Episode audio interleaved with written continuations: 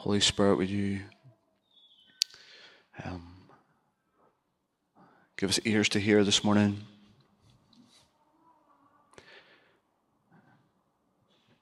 I pray that you would come and you would, uh, you would just clear our minds. You would uh, declutter our, our minds in this moment.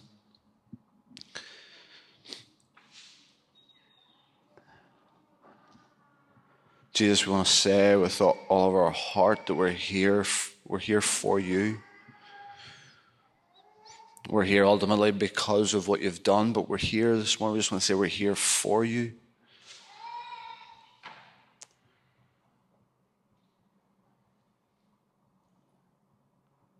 So, would you, uh,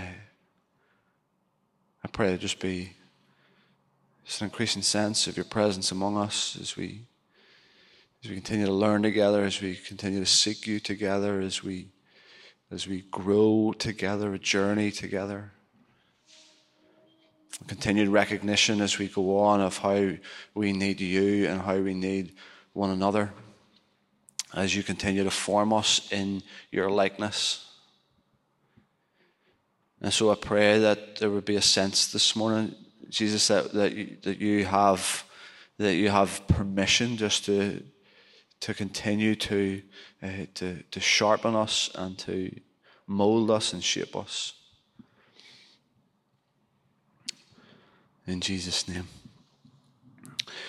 Amen. I don't know if there's uh, I don't know if there's any cricket fans in the in the room. But uh, every time, every time in, in, cricket, the highlight for a batsman is whenever they score hundred runs and they score 100 runs, and the crowds go wild and they raise their bat in acknowledgement of, uh, of all that's going on. Many blank looks at me, but I know Ian knows what I'm talking about at least. But I'm saying all of that, not, it's not really an illustration, you don't have to worry, but there is a, a, not as much excitement, but there's a level of excitement when a batsman reaches 50 and there's the same there's the there's the cheering of the crowd there's an acknowledgement that they've got that far and they're being cheered on to keep going. And so, Nigel, as you reach 50 today, brother, we are cheering you on. Uh, we are we are acknowledging you and cheering you on to the 100. Uh, you've only got halfway and you've still got another 50 to go before you're. So, uh, so Father, would you bless them in Jesus' name? Um, this is, uh, this is what we started last week. If it comes up, great. If not, uh, trust me that this is where we're going to be looking, the question we're going to be asking, some thoughts that we really want to we really want to probe one another with over the next number of months. Church, if you think of what it is to gather here this morning, the the question maybe that you've already asked as you were maybe trying to get the kids ready as they were kicking and screaming, trying to put their shoes on. Maybe you've asked that question already today. Why bother? And uh, or, maybe it could be for any it could be for any reason. Maybe it could just be coming from a pure place. For me, it's uh, that, that's a wee bit where I've asked myself. I've, I feel like I've been right along the whole journey. Like I was listening to Amy talking about uh, our heart for our kids. Like I, I'm so glad that they're here with us this morning. The truth was I got the, I was still about about 17 or 18 whenever I was still wanting to know why I had to still come and be part of church. I got to that stage of my teenage life that I was just like, seriously, why bother? And uh, there's times where, where, where church is in her messiness, times where it just, just seems so ugly, and you ask the question, why bother? And uh, all sorts of reasons possibly why we are left asking that question, and that's what we want to we want to go after. And, and so last Sunday morning we, we wanted to anchor we wanted to anchor our, our thoughts so much of what we want to say over the next number of months. We want to have an anchor point. We want to have some anchor points throughout it. And Ephesians, in fact, the whole letter of Paul's to the church in Ephesus is the blueprint for what it is to be the church. But it was chapter three. It was the first 11 or 12 verses of chapter three that we, that we looked at last, last, uh, last Sunday morning. And uh, I'm not going to read all 12 verses again this morning, but it is, uh, it's worth just highlighting them again that that is an anchor point for us throughout this. It's what, what Paul is doing here in, in this letter. It's, it's incredible. It truly is remarkable. What, what Paul is, is reminding the church in Ephesus who they are.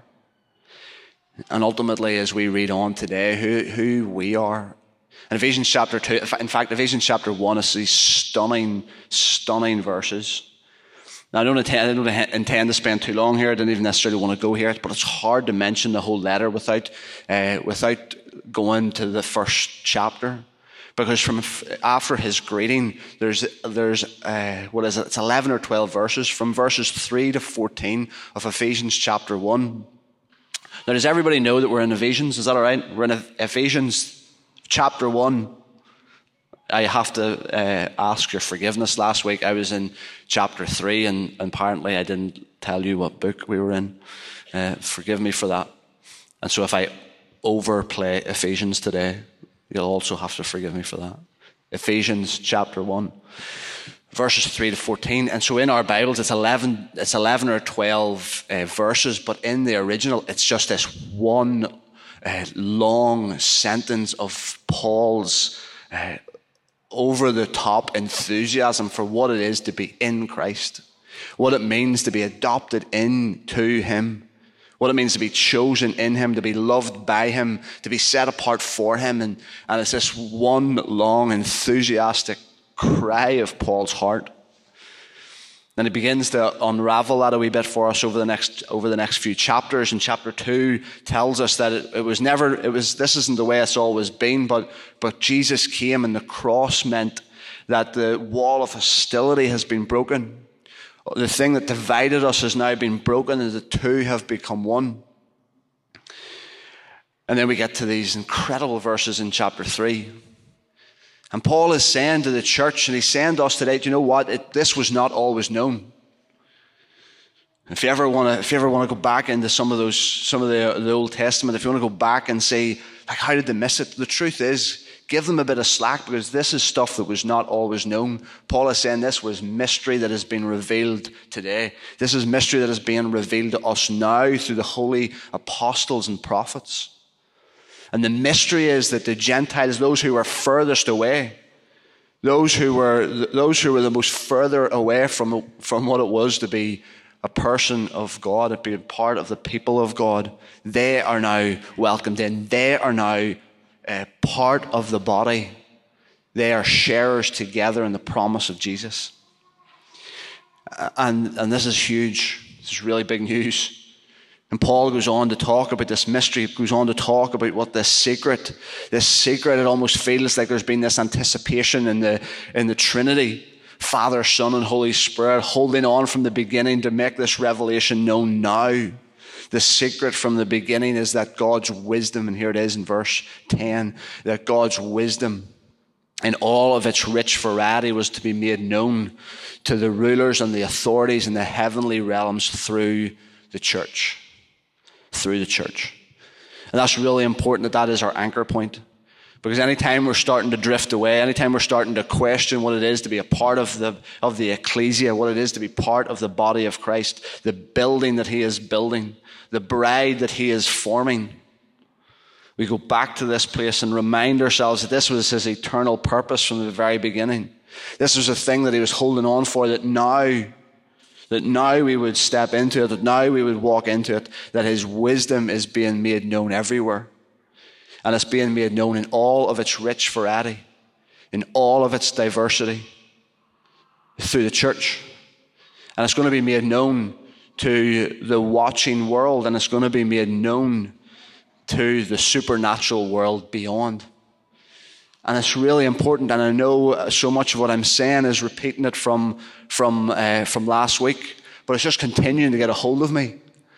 And so you need to forgive me for if this be, some of this becomes repetitive, but I think it's really important that this is where we are grounding this.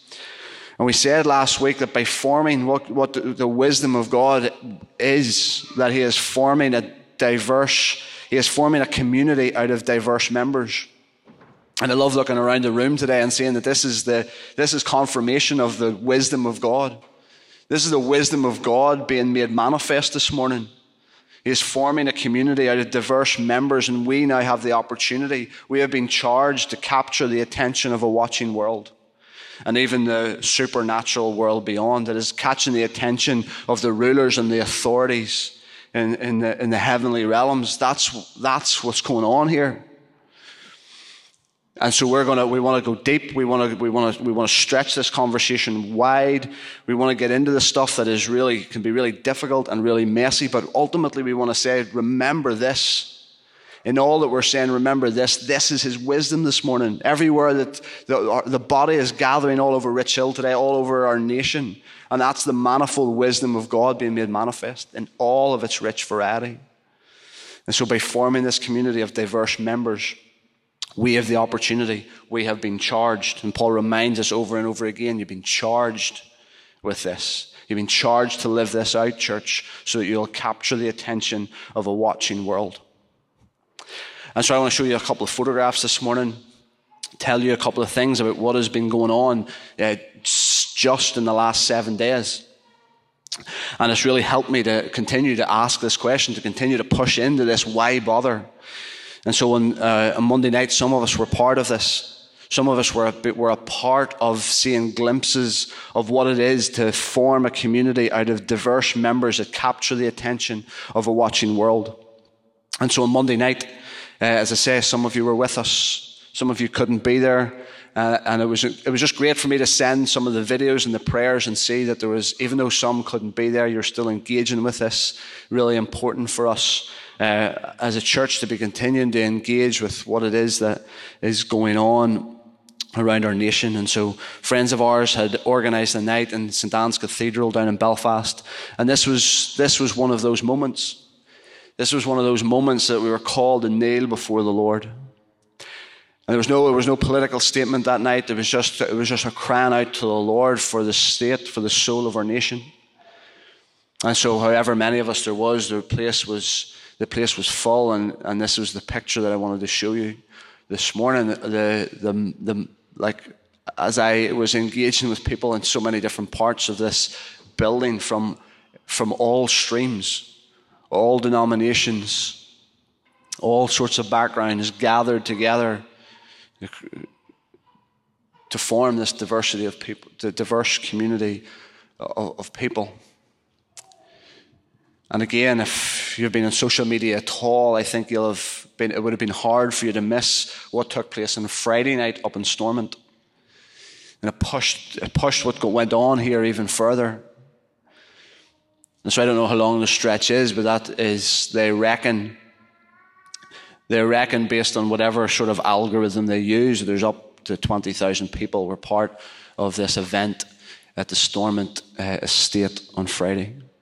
And once again, people from all faiths, from all backgrounds, from all walks, all denominations gathering together uh, for what's going on. And as I watch my as I watch my social media feed from Friday, and even today, it continues to be dominated by this story because it's caught the attention of a watching world. Uh, and part of me, part of me has been enthused by that. Part of me is is aching for us to see it everywhere else. As I think of the kids, you know our heart. You can't be around this place too long without knowing our heart for the vulnerable, for the for for, for kids who need a home. And so that's that's that's what I love to see.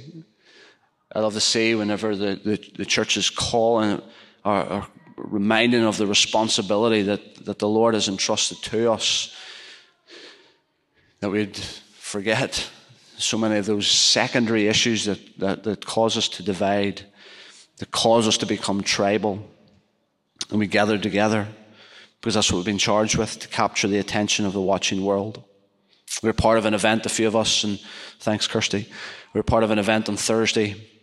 Again, once again, gathering with, with church leaders from all right across, right across the church spectrum to say what would it look like if we were to gather our, all our families together in a place just to just to worship, just to cry out to the Lord as, as, uh, as part of the wider body of Christ. It was encouraging. It was so wonderful to be a part of that conversation. And then yesterday, again, most of you, I think, will know that we, uh, we hosted an event up at the castle yesterday for, uh, for Home for Good. Home for Good, the, the charity that we are as a church family. You've, you've give this morning, and part of what you give is to continue to develop and bless the work of Home for Good uh, in Northern Ireland. And so we were able to gather with, with, with 60, 70 uh, people yesterday at the castle, um, adoptive carers, foster families. And this was the message that, uh, this is the message I received from uh, Melanie, who is the, the lead, Northern Ireland lead for Home for Good here. And um, just thanking those that were involved. And then t- t- towards the end of her message, the day was a blessing for many in many ways. What a privilege to have such encouraging conversations. There was a family who came down that are thinking about adoption or fostering, and they were just there to connect. There's a lady there that is considering becoming a champion of the work. There was church leaders that were there wanting to open doors uh, for Home for Good. There was a baby and mummy placement that was at the castle yesterday. And we cannot underestimate, and Melanie closes with this, we cannot underestimate what God does through the ordinary as we just make space for family. We cannot underestimate what God does as we make space for family. And it just feels like that's been some of what has been going on this week. There's no, there was no political statement. There was no, there was no protest necessarily at these events. It was gathering together and making space for God to do what only He can do. Making space for, for God to do what He, he can do as we, um, as we gather together as family. And so as we think of the word church, it's this word, it's this Greek word that we, we touch, touched on last week, the ecclesia. Ecclesia. I'd love you to become familiar with that word. It's the word that, again, as I said last week, Jesus, meant, the word church is mentioned three times. In the gospel, Jesus mentions church, and it's this word ecclesia. It's the word that Paul mentions. It's the word that Paul uses here in Ephesians chapter 3, verse 10. It's the ecclesia. It's through the manifold wisdom of God that the, uh, it's through the church, it's through the ecclesia that the manifold wisdom of God should be made known. And just to remind you what that looks like, what that means, the ecclesia, and as we go, if we were to go back, the Greek, the Greek translation of the Hebrew Bible or Old Testament uses this word ecclesia whenever, whenever the people of God gather. And so when, when Moses gathered the people, it was the ecclesia. It was, the, it was the people that were called out for the welfare of a town, a village, a region, or a nation. And, that, and that's why we want to talk about this over these next weeks, because I think for a lot of us, we need just to widen, widen our picture, widen our understanding of what the church is, who we are, what it means to be part of the church. Because what it has always meant from the very beginning, what it's always meant is that it's a called out people. It is a people called out. It is a family on mission. It is a family called out for the welfare of a town, a village, a region, or a nation. And that's why I've loved being part of the ecclesia this week. I love being part of this this morning. I, I love this. I need this. As I said last week, I want to give the rest of my life to this. And uh, but to be part of to be part of that in a in a bigger context this week has been beautiful. Because it's been a reminder to me that we are a people called out, no matter where we are gathering, whether it's in St. Anne's Cathedral or at the gates of Stormont or in a, in a little room in a church in Lisburn or uh, at Ballyards Castle in Armagh, where it doesn't matter where the fact is we're, we're a people called out. We've been the church wherever we've been this week. You have been the church wherever you've been this week. Because the call on you this morning and the call on you as you enter into your week tomorrow is that you are a people that have been sent. You're a people who have been called out for the welfare of wherever it is that you find yourself. And that has been the mandate, that has been the mandate on the people of God right from Genesis chapter 12. It's been the mandate actually right from the beginning, but it was, it, but, but, Abraham was given the mandate in uh, Genesis 12. Abraham, I'm going to bless you in order that you will be a blessing. I'm going to bless you and I'm going to call you out. I'm going to call you out from the, from Ur of the Chaldeans. I'm going to call you out, you and your family. And you're going to go and I'm going to bless you, but the intention is that you're being called out for the welfare of a nation, for the nations. And that is the call that is still on the people of God today. Called out for the welfare of your family, of your neighborhood, your region, your nation. Church is relationship. Church is our relationship, whether it's relationship with God, with each other, or with the watching world that we are talking about this morning. Church is a relationship. It's not a place. It's not our, it's not our programs. And those things are good and those things are important. Like we couldn't do without this place today. In some ways, we, well, I shouldn't say we, we couldn't do without it. I'll be contradicting myself if I say that. It's really helpful. It's really helpful to have a place to meet. It's really have, helpful to have programs to put on. But for the last number of years, I'm talking about the last few hundred years, we've become so reliant on our buildings and our programs.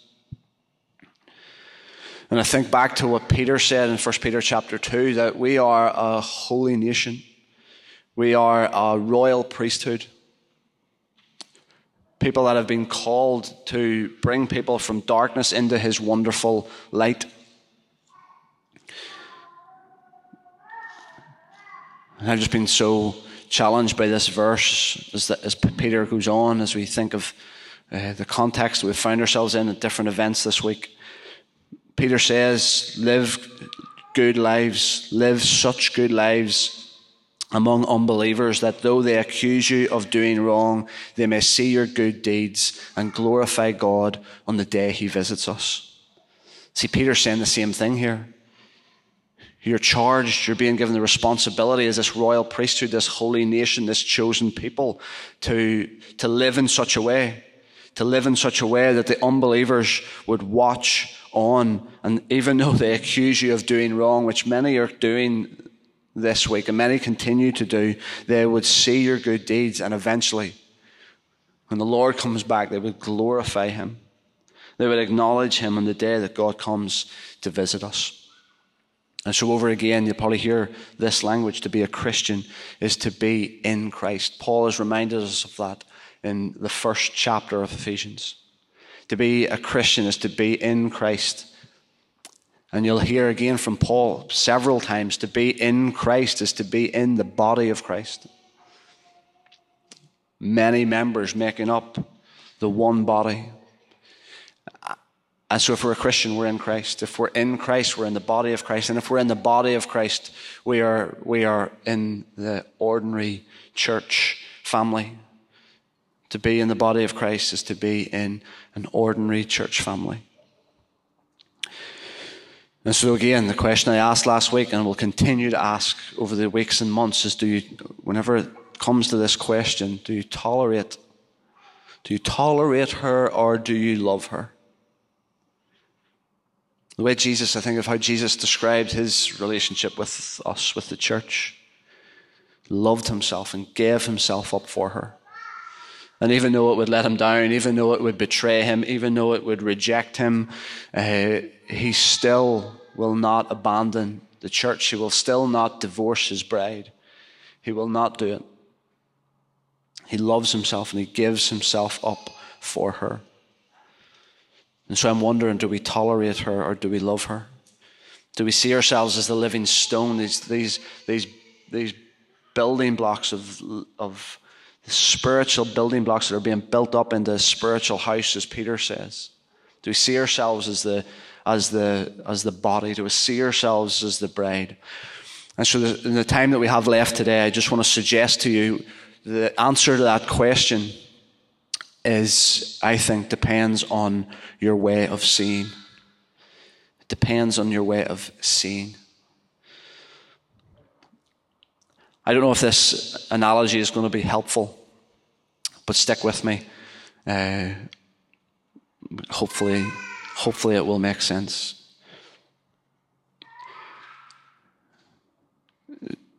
I read about. I don't know how I came across it because I'm not that not that interested in watches. And saying that, Judith got me this watch a couple of years ago, and it's the longest time I've ever had a watch for. But before World War II, um, before World War II, the Swiss the Swiss held almost 90% of the watch market. And then in the, I found out that in the 60s, they, they owned about uh, seven, no, sorry, 60% in the 70s. And then by the time it got to the early 80s, it was below 10%. And so this watch of mine, is powered by a battery, electronically driven, and uh, the quartz watch was invented in the late 60s, early 70s, and they put that down to what was going on with the hold that the Swiss had on the watch market. And so this, these type of watches, they, the Swiss had their way of doing it. The, the traditional way of watchmaking. I don't know exactly what that looks like, but the, I suppose the gears and the cogs and the winding it up, and that was their way of making it. And so when they were presented with the quartz watch, they rejected it. When they were presented with the opportunity to invest or to, or to develop this product, they weren't interested. They refused, they refused to adjust and and I suppose this is where I try to make the analogy. They just, it, it was because of how they seen. They couldn't see its potential. They were only viewing through the lens of this traditional paradigm. Their response, their response was based on how they were seeing. And sometimes, uh, and I've used that analogy this week because sometimes whenever we look at the church, we, we view it through a, a traditional lens. We, through it, we view it through a traditional paradigm. See, these watchmakers, they were, they, they had, they had, at one stage not that long ago, they had, they had 90% of the market. They knew the way to do things. They did what they'd always known. They continued how it had always been done. And so whenever they looked and seen something new or something different, they couldn't they, they rejected it. They refused to adjust. And I think it was just, for me, I just have been, been challenged by my, by the lens that I look at the church with. So if I was to go around the room today, if I was to ask that question to you before, before this morning, maybe some of the response would be, how do you see the church? Whenever you look at the church, what do you see? and maybe not, it wouldn't work in this context, but for many of us, I think we'd say it's the sanctuary, it's the pulpit, it's the pews, it's the, it's the seats, it's the clergy, the ministers, the priests. And maybe for some of us, it's just impossible to think of church without all of those little bits. We've viewed it through this traditional paradigm that we find it impossible to think of church or to see the church without the sanctuary, the pulpit, the pews, the clergy. It makes me think of a conversation that I had with one of the guys that was at uh, was up at the castle yesterday. Paul, he's a pastor of a congregational church in Straid, which I had to find out that was three mile outside of Ballyclare. And, uh, and so Paul is leading this church, and the conversations in the church at the minute are about renovating their sanctuary, about do, building their sanctuary. And as we continued the conversation, you could tell that there was just a wrestling going on. Because for so for, for Paul, he's South African. And for him, he's, he grew up in his early faith as a missionary in South Africa. And so being part of different townships and, and, and, And all he knew being part of the church was gathering around, uh, gathering around the tree, the big tree in the local, in the local community. To now fast forward a number of years and, and so much of the conversation, so much of the energy, so much of the thinking is based on having the sanctuary in good condition, having the pulpit and the pews in the right place in the right order. And this is, uh, honestly, this is no criticism of Paul. This was just part of our dialogue. This is part of us, us working all of this out. Because we're left asking the question, like, what if we didn't have all of these things? All of these things that we think are impossible to think of the church without. What if we didn't have them? And the reality is, if we're familiar with our, with our story at all, if we're familiar in, at all with the, with the first 300 years of church history, God's people started out with any, without any of these things. They started out with any of the things that we've become, we have become so reliant on, that we have become so dependent on, and I can assure you that they did very well. Some of, the, some of the numbers we have, some of the statistics we have on the growth of the church between its inception until the first 300 years is phenomenal. And they didn't have all of the things that we, that we find it impossible to think of the church without. Again, it just, it's impossible not to be challenged by that. Because these people were called out. Holy Spirit came upon them in power, and they were reminded of the calling of Jesus Guys, the Holy Spirit is going to come upon you. Wait for the, the promise of the Father. The Holy Spirit is going to come upon you, and you will be my witnesses. You will be my called out people. You will be the ones called out for the welfare of Jerusalem, Judea, Samaria, and the ends of the earth. And they did it. They did it because we spent, and I think we'll come back here over the next number of weeks. They, they did it because they devoted themselves and this word devoted, I think, will become important for us as we go on. Devoted themselves to teaching. And David's going to talk about it. They t- devoted themselves to the breaking of bread. They devoted themselves to one another.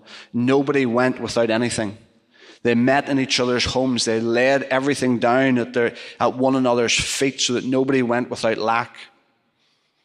That was that was the power of the early church. That was the power of the spread of the good news, the gospel of the kingdom throughout the, throughout the known world. And, and even today, today, I love being part of this church family because so many of you are familiar with people, with the, part, the parts of the body of Christ, those that make up the bride of Christ in so many different parts of the world that have functioned without any of these resources that we're talking about. And you'll know, as I've mentioned a couple of times, and more so to, to others, uh, maybe I've got sick of me mentioning about this book that is almost finished.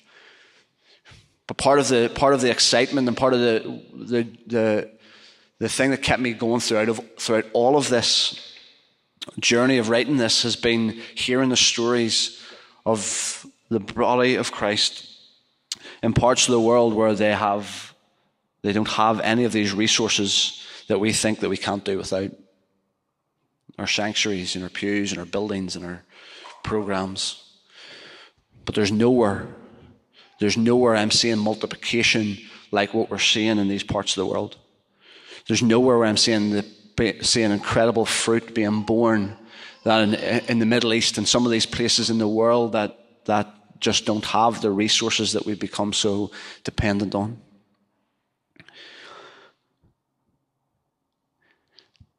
And so that maybe seems like a big introduction just to be, just to say the, how we see is really important. When we look at the church and we we respond to, the question of what is it you see, I think it's really important, and we want to talk about looking up this morning for a few minutes. And then as we go on, we want to talk about looking, looking around and looking in. And I don't think we'll be able to help it but to continue to talk about looking out. The stories, the challenge of looking out will just filter in as we go on these weeks and months. And so, really quickly, looking up. I want to continue to challenge the idea for, for those of us possibly in the room. But I want to challenge you to be ones that will challenge those in your sphere of influence. Because uh, there is a certain approach to the church that I find so unhelpful. There's an approach to church that I find is like it is, I feel like times it is destroying us. And it's when we approach the church as a consumer. Or for me, possibly even worse, when we approach it as a critic. In the same way that a food critic makes his way to different restaurants and samples all that is on offer and goes away and makes his judgment, somehow that has become part of the culture of our church. We become so, we become so, uh, become so orientated around self that we just come to consume and we come to critique. And if we don't get this, the experience that we, that we want, we'll try a different place, like the, the, the art critic or the food critic. I don't like what I've tasted here, and so I'm going to go and try somewhere else until it meets my needs. And some of that seems really harsh, but I assure you, I am restraining myself from saying more that I would love to say because it is killing us. I'm, I, am, I know it. Because I've seen it in me. I've seen it in how I, whether I tolerate the church or whether I love the church, some of this stuff I've wrestled with, I tell you. Because I have approached the church as a consumer and the service has been like a performance.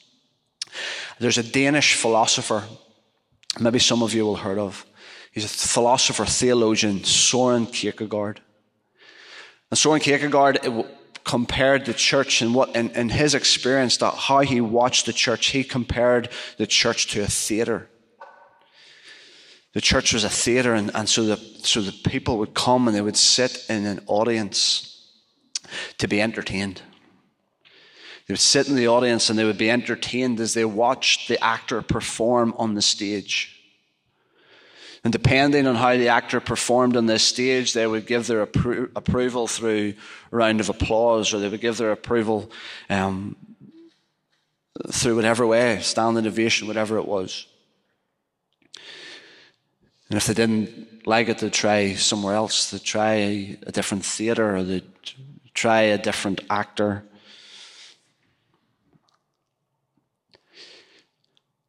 And the reality is, the church should be the opposite.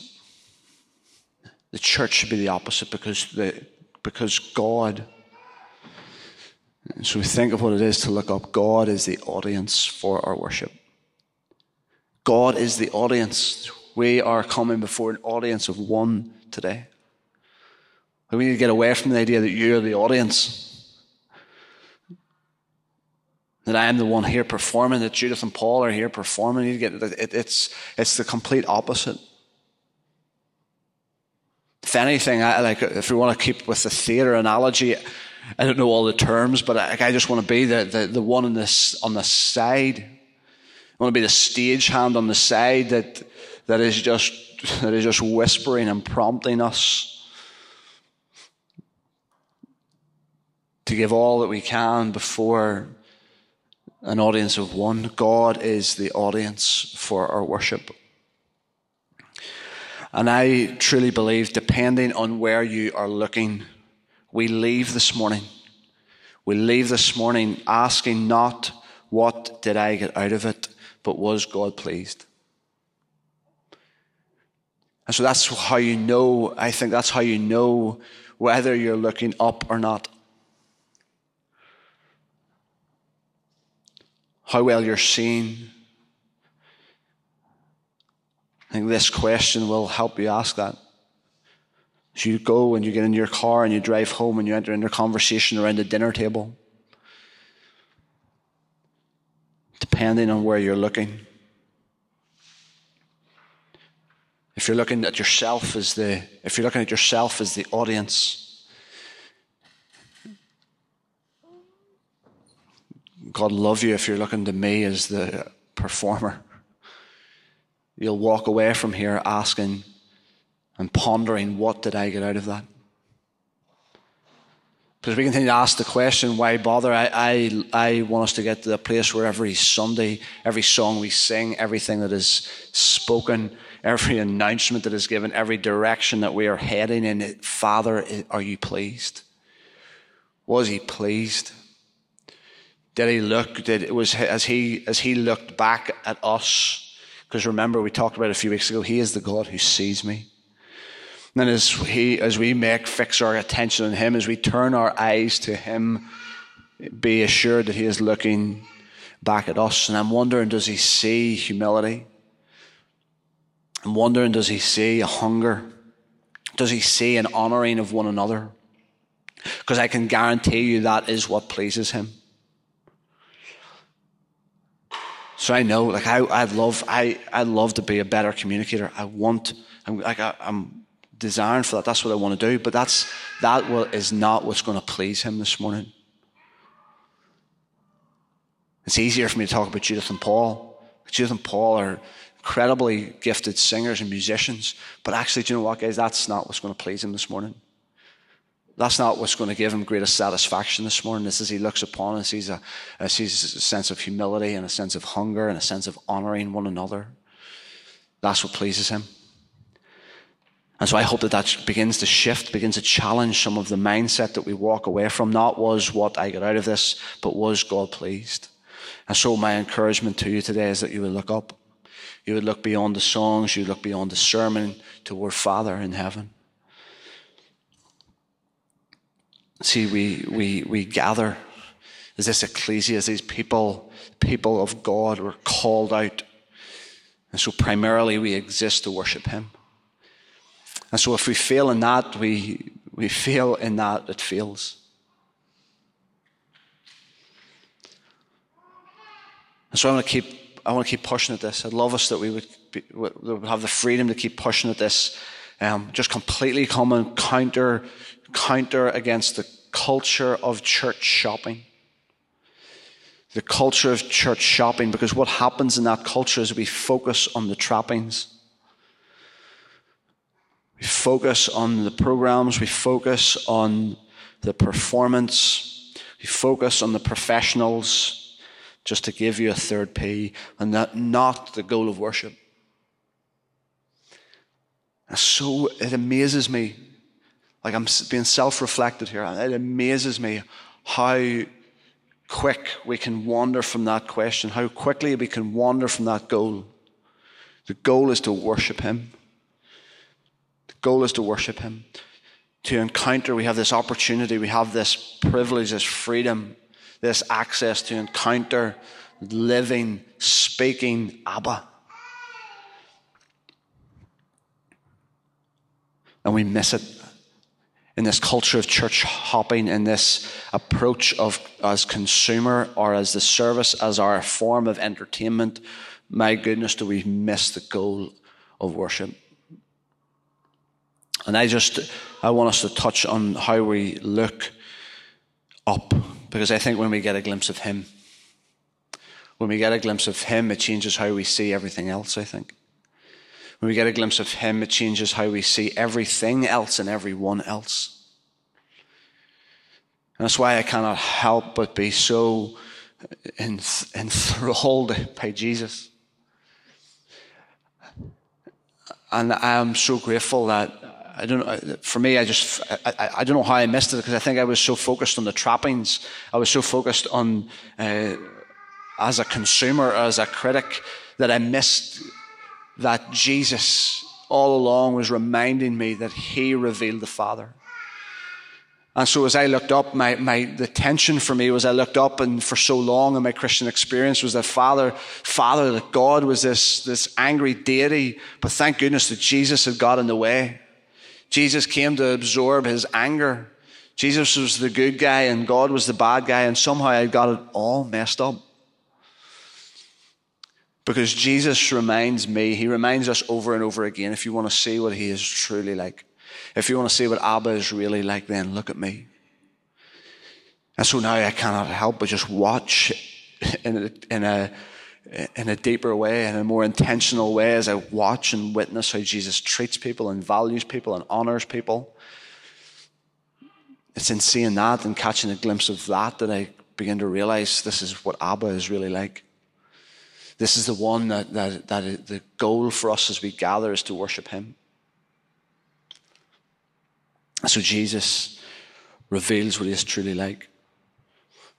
And so as we finish, and the, and, and the guys are going to come and, and, uh, and just lead us in, an, in another couple of songs, my prayer is that we would, that as we leave here today, that we would just simply catch a glimpse of Him. Because I think it'll be really important as we continue to ask this question why bother? Because when we catch a glimpse of Him and His heart and His purpose, the eternal purpose of the ecclesia, something that has been on His heart and on His mind for, for, for all eternity. And we are now the ones charged with living out this manifold wisdom to a watching world. And I think it's really important that, that we fix our eyes on Him, that we look up, we get a glimpse of Him, and it's going to change how we see everything and everyone else. So, Father, help us.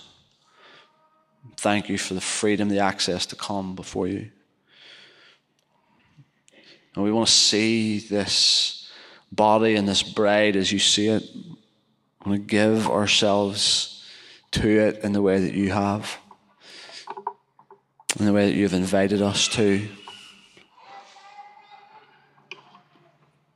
Challenge us, God. I pray you would so, so challenge us, so provoke our minds and our thoughts. And in those closing moments that we have together, I pray, Holy Spirit, you would cause us to get a glimpse.